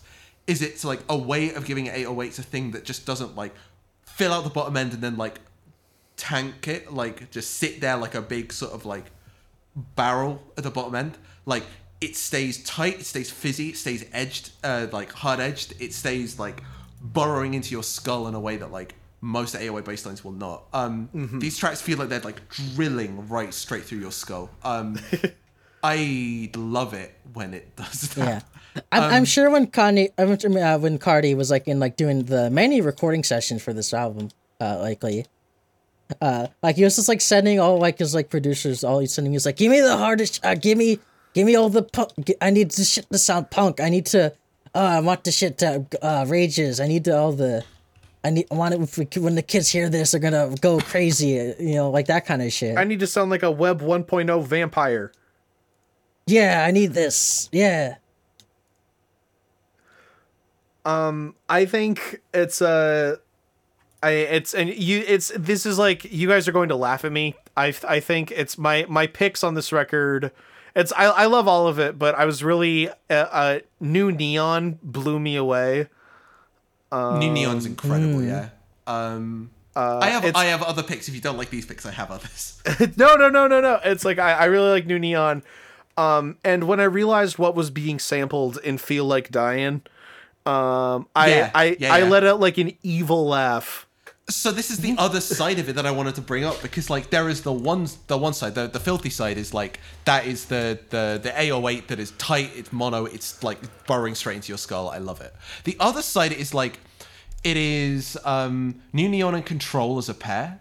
It is Die for Guy and Feel Like Dying. Like the like moments where it just lifts up slightly, just it gets a bit more synthy, a bit more like almost EDM-y in places. Like I'll say the apotheosis of this is Mr. Rage, right? Which is like fucking Future bass sample reversed, and you put the beats over it, and then you've got this. Dude, that's the track.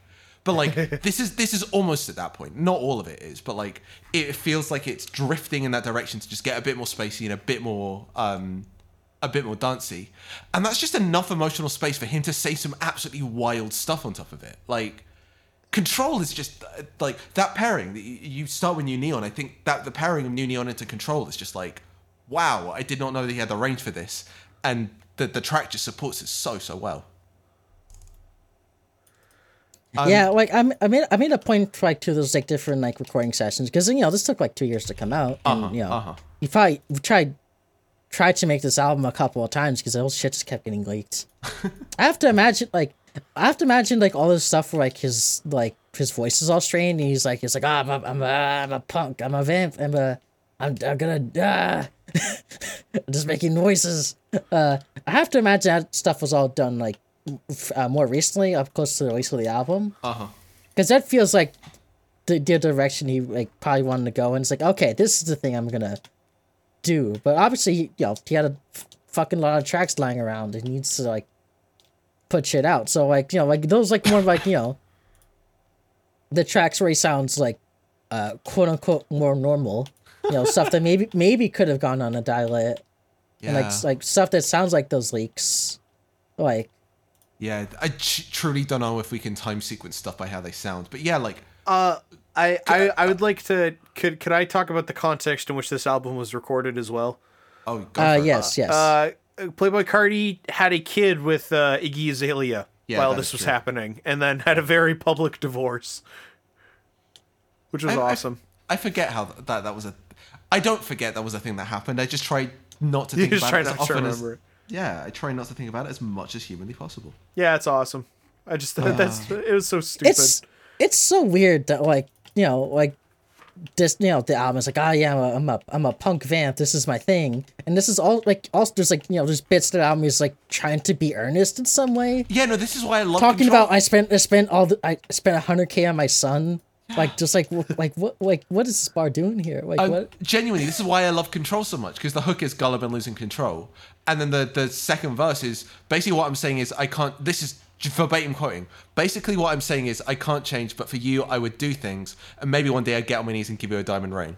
Like, all sorts of things, all kinds of things. Like, it's such a wild turnaround from both the rest of the album, but also just like the stuff that he was talking about, like the track before, the stuff we'll talk about the next track, like the kinds of things he wants to present himself as at any other given moment. and just gets like swept aside for a moment because he's got a different beat. He's got a different moment to talk about how he feels about this lady, and he's choosing to say this. It's very nice. It's so weird. I like it, but it's so... I mean, the other version of this for me, because I think Die for Guy is also an incredible beat. This is just like talking about his brother. And like, it's again with God. When we were doing the episode about Lil Wayne, there were moments where I was like, oh my God, he's like looking to Baby in this like desperate emotional way. This is really heartfelt and it's really getting to me. And then like you find out the context for who Baby is, and it sort of becomes like kind of sad and tragic. More than anything, Die for Guy is just like, oh God, this is genuinely touching about his relationship with his brother. And, like, took a minute to like settle, like, oh God, this is what it sounds like when he really wants to like show his heart. Yeah. But I mean, I also think the sound is incredible too. Yeah, like the other like notable thing, like about like the sound of this album is like this, the stuff like like Van Bantham, like Teen X, where it's like, you know, like where it's like where he's pushing like the kind of like bubbly like I'm trying to think how to describe it. Like, I feel like a lame critic who's like, oh, it sounds like I'm in a Nintendo game. It's like, no, fuck you. No, he's just like playing with like, you know, like fun like sounding like, you know, like trap beats and stuff. Another critic might call it like, you know, it's like, oh, you know, he's, you know, is this Carti being inspired by the hyperpop movement? It's like, no, shut up, go away.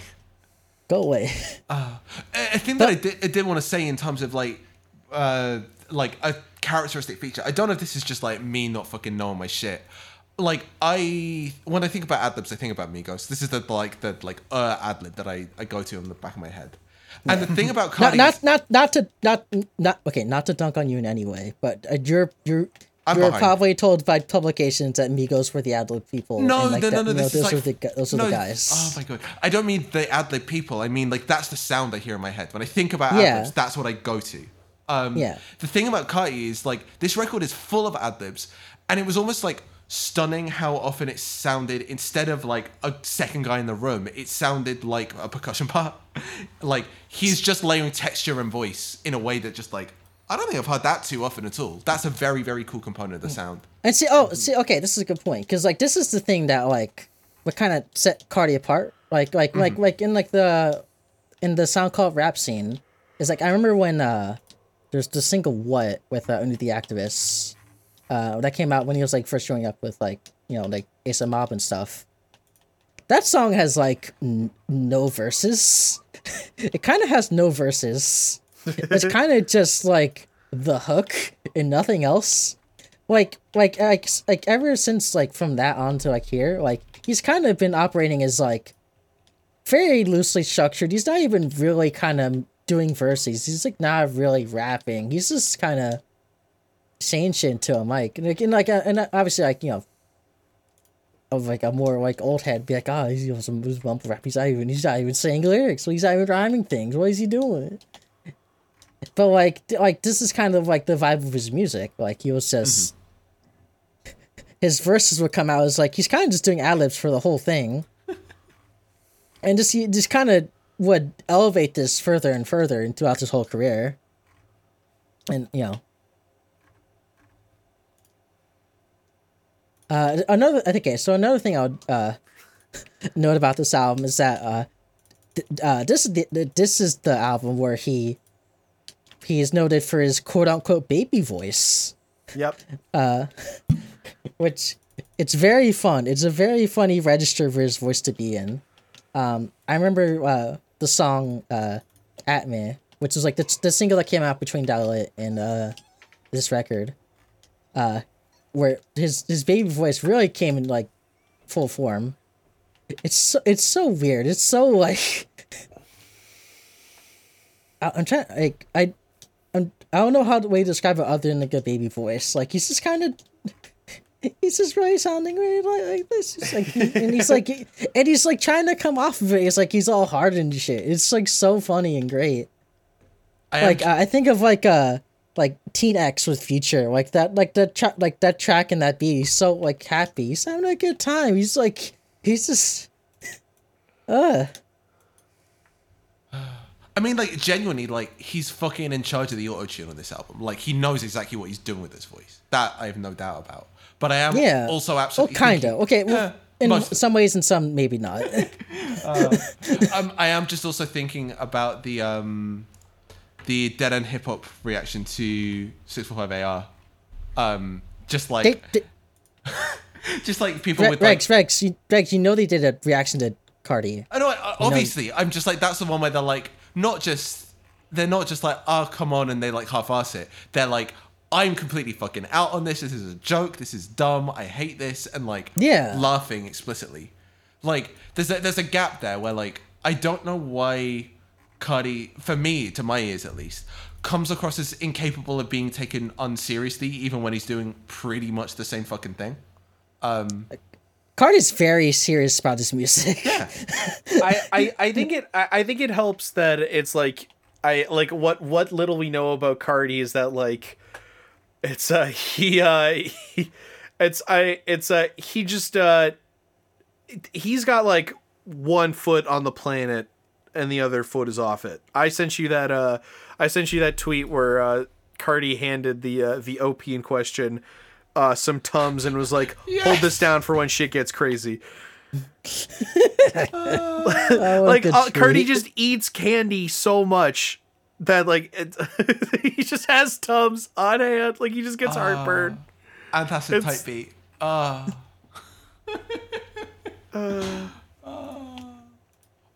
Again, I started this with like the thing that I needed to realize about Carti, that he's hot and cool. Like, both of those are different things, but they are both important. And they both are like just crucial to understanding what this album's trying to do. I don't mean that. I'd say that it sounds very flippant, but like, no, I mean it very, very seriously. Like, this is like some of the coolest shit out there. Yes. Yeah. I keep accidentally saying Kanye. Why is that happening? Carti. Yeah. I think. Carti personally, I feel a sense in him that like he's always whatever thing he's doing, he's trying to set out to make himself as like the coolest guy out there. Like, he's like the fucking thing. Like, this is the guy who he is, and I see like a drive in him like throughout like the records he's put out, that like he's always trying to kind of one up himself in a way. Like, he's always trying to, like, be on some new energy, be on some new shit, be, like, really express whatever thinks he is cool, and trying to express that. And for, like, a long time, I think that's, like, worked very well. Like, he's kind of in a lane in his own, amongst the big major, like, rappers out there.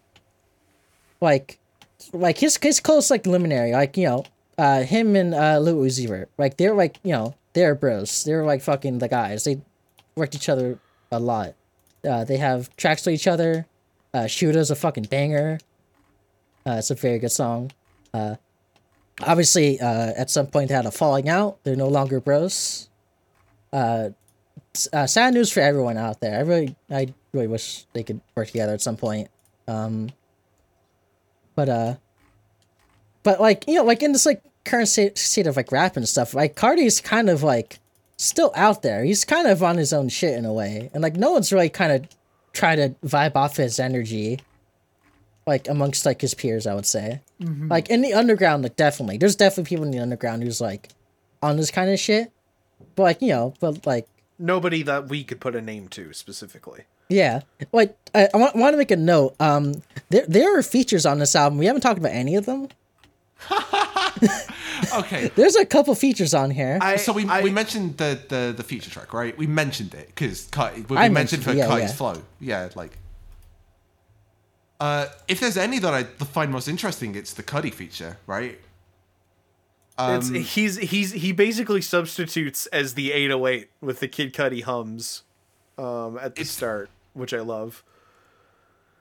It's just like such a wildly refreshing thing to hear someone who's like so at home with the like auto-tune, just like who's so in tune with this vibe, but like has such a different register and approach to it. Like that just as a combo is really fucking cool to hear. They bounce off each other really fucking well.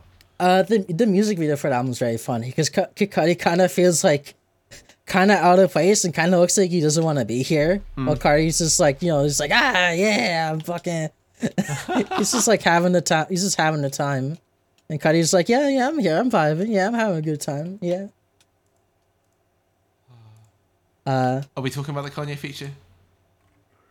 I don't know what there is to say. It's literally fine. I think it's insane to have it as the second track. Yeah. That's just like suckle the oxygen in the room out. Yeah. It's a very interesting choice of Carti to have himself as like just on the outro for 30 seconds. On the second track of his album. Very weird. Very interesting. There's kind of a point about I want to make about this is that, like, I think through the features, like, on his record and stuff, like there's, like, I think it really drives home to me that, like, there really aren't many, driving that point, there's aren't really many people like him out there that could, like, vibe off of this kind of energy and, like, the major, like, rap, like, I guess, you know, the big rap artists of today. Like Feature's on here. Like Future doesn't feel like he fits on that song. No. Like he's kind of trying, but no. Like and like Die Lit. Like there's like, you know, like I make a point for like Travis Scott. Like they're like the first single off that album like had Travis Scott on there. Like it's I think it really says something that like Travis Scott, a guy who makes his presence known on like literally every single he features on. Like he sounds like Travis. He's like he kind of dominates whatever track he's on, and yet somehow on like that track, I should probably link it or something. Do it. Give me a second here. Give me a sec here.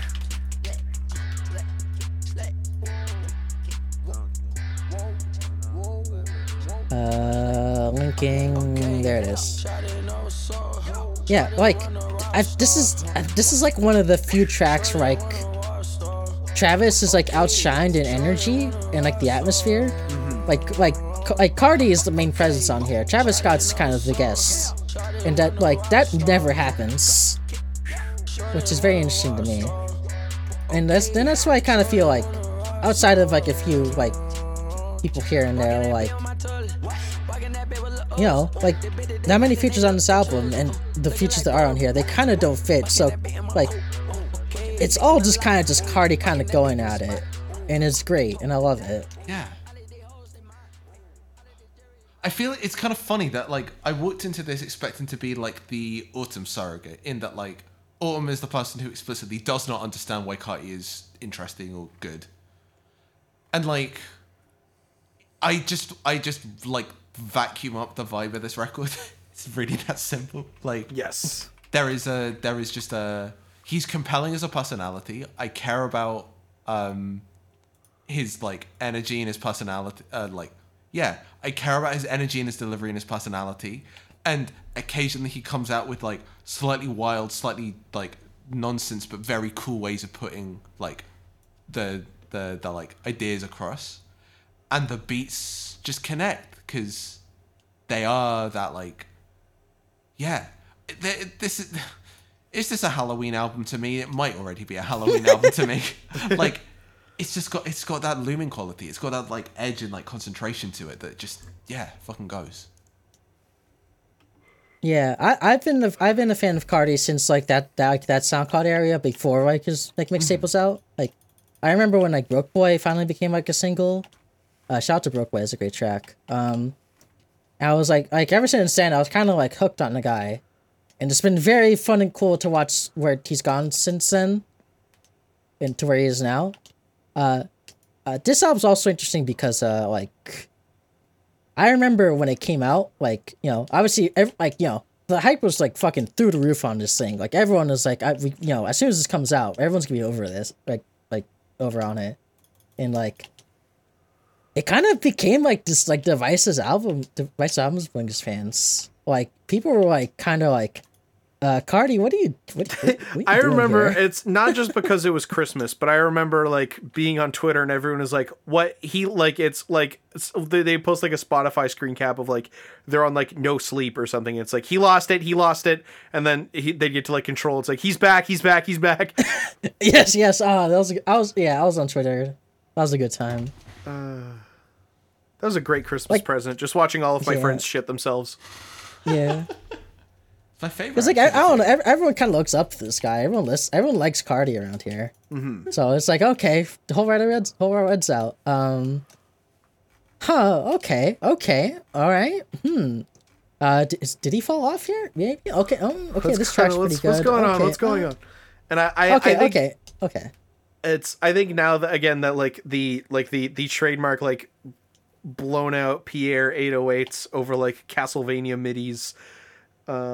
Is like, you know, rage beats. They are slowly it's they're being introduced to the ecosystem from other sources. I think Whole Lotta Red really stands out. Yeah, it's just a random thing I want to put out there. Sure. King Vamp on this record. I just want to say that's like the most like thoughty ass song Carti's ever recorded. Like fucking like the hook is like KINGVAMP. Yeah, that's me. The synth line legit sounds like a Studio Killers track. Like yeah, no one.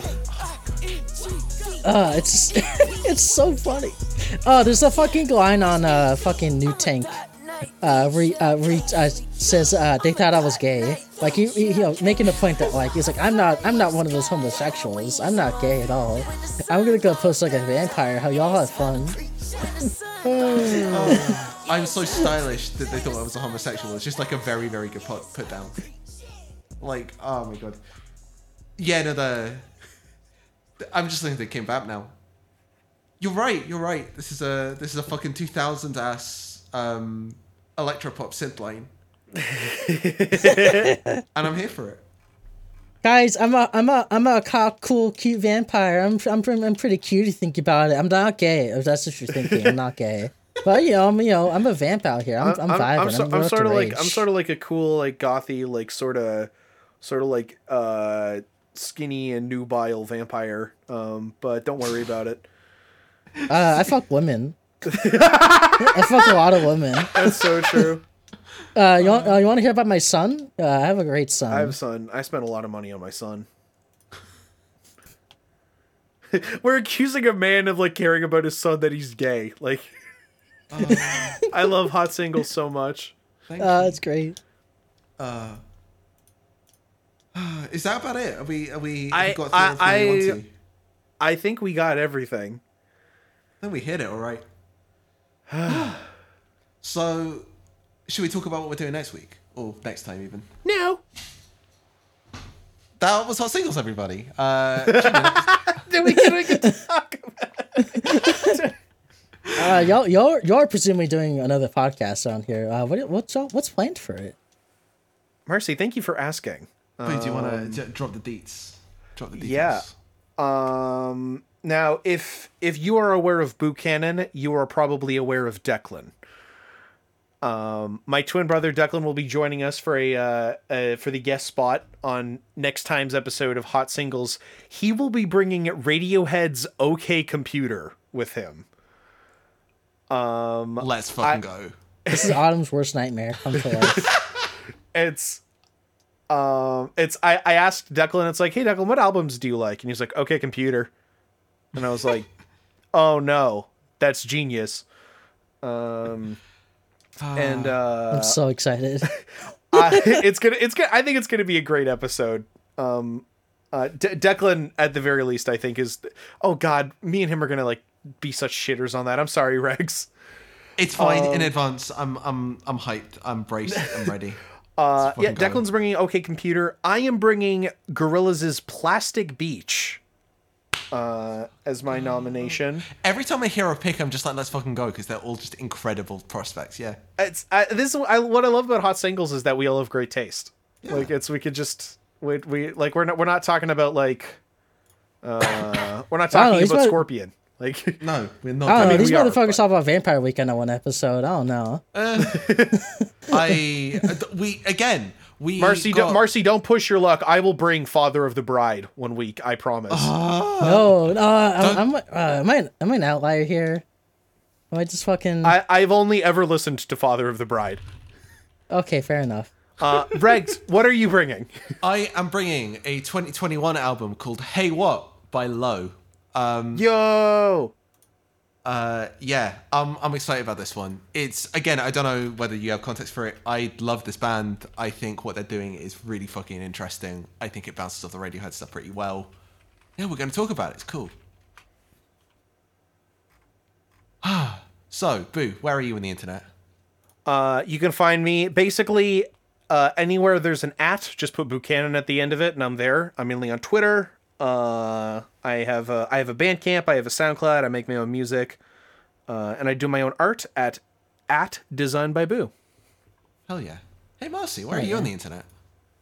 I'm on Twitter, I think, for now. At Marcy Online on there, you can follow me there.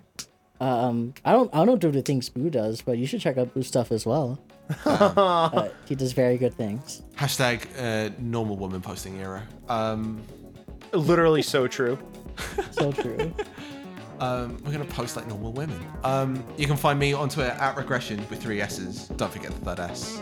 All my shit's there. This has been Hot Singles. It's been a joy. It's been 2 hours. Let's fucking go. Let's go. Bye, guys. See ya. Bye.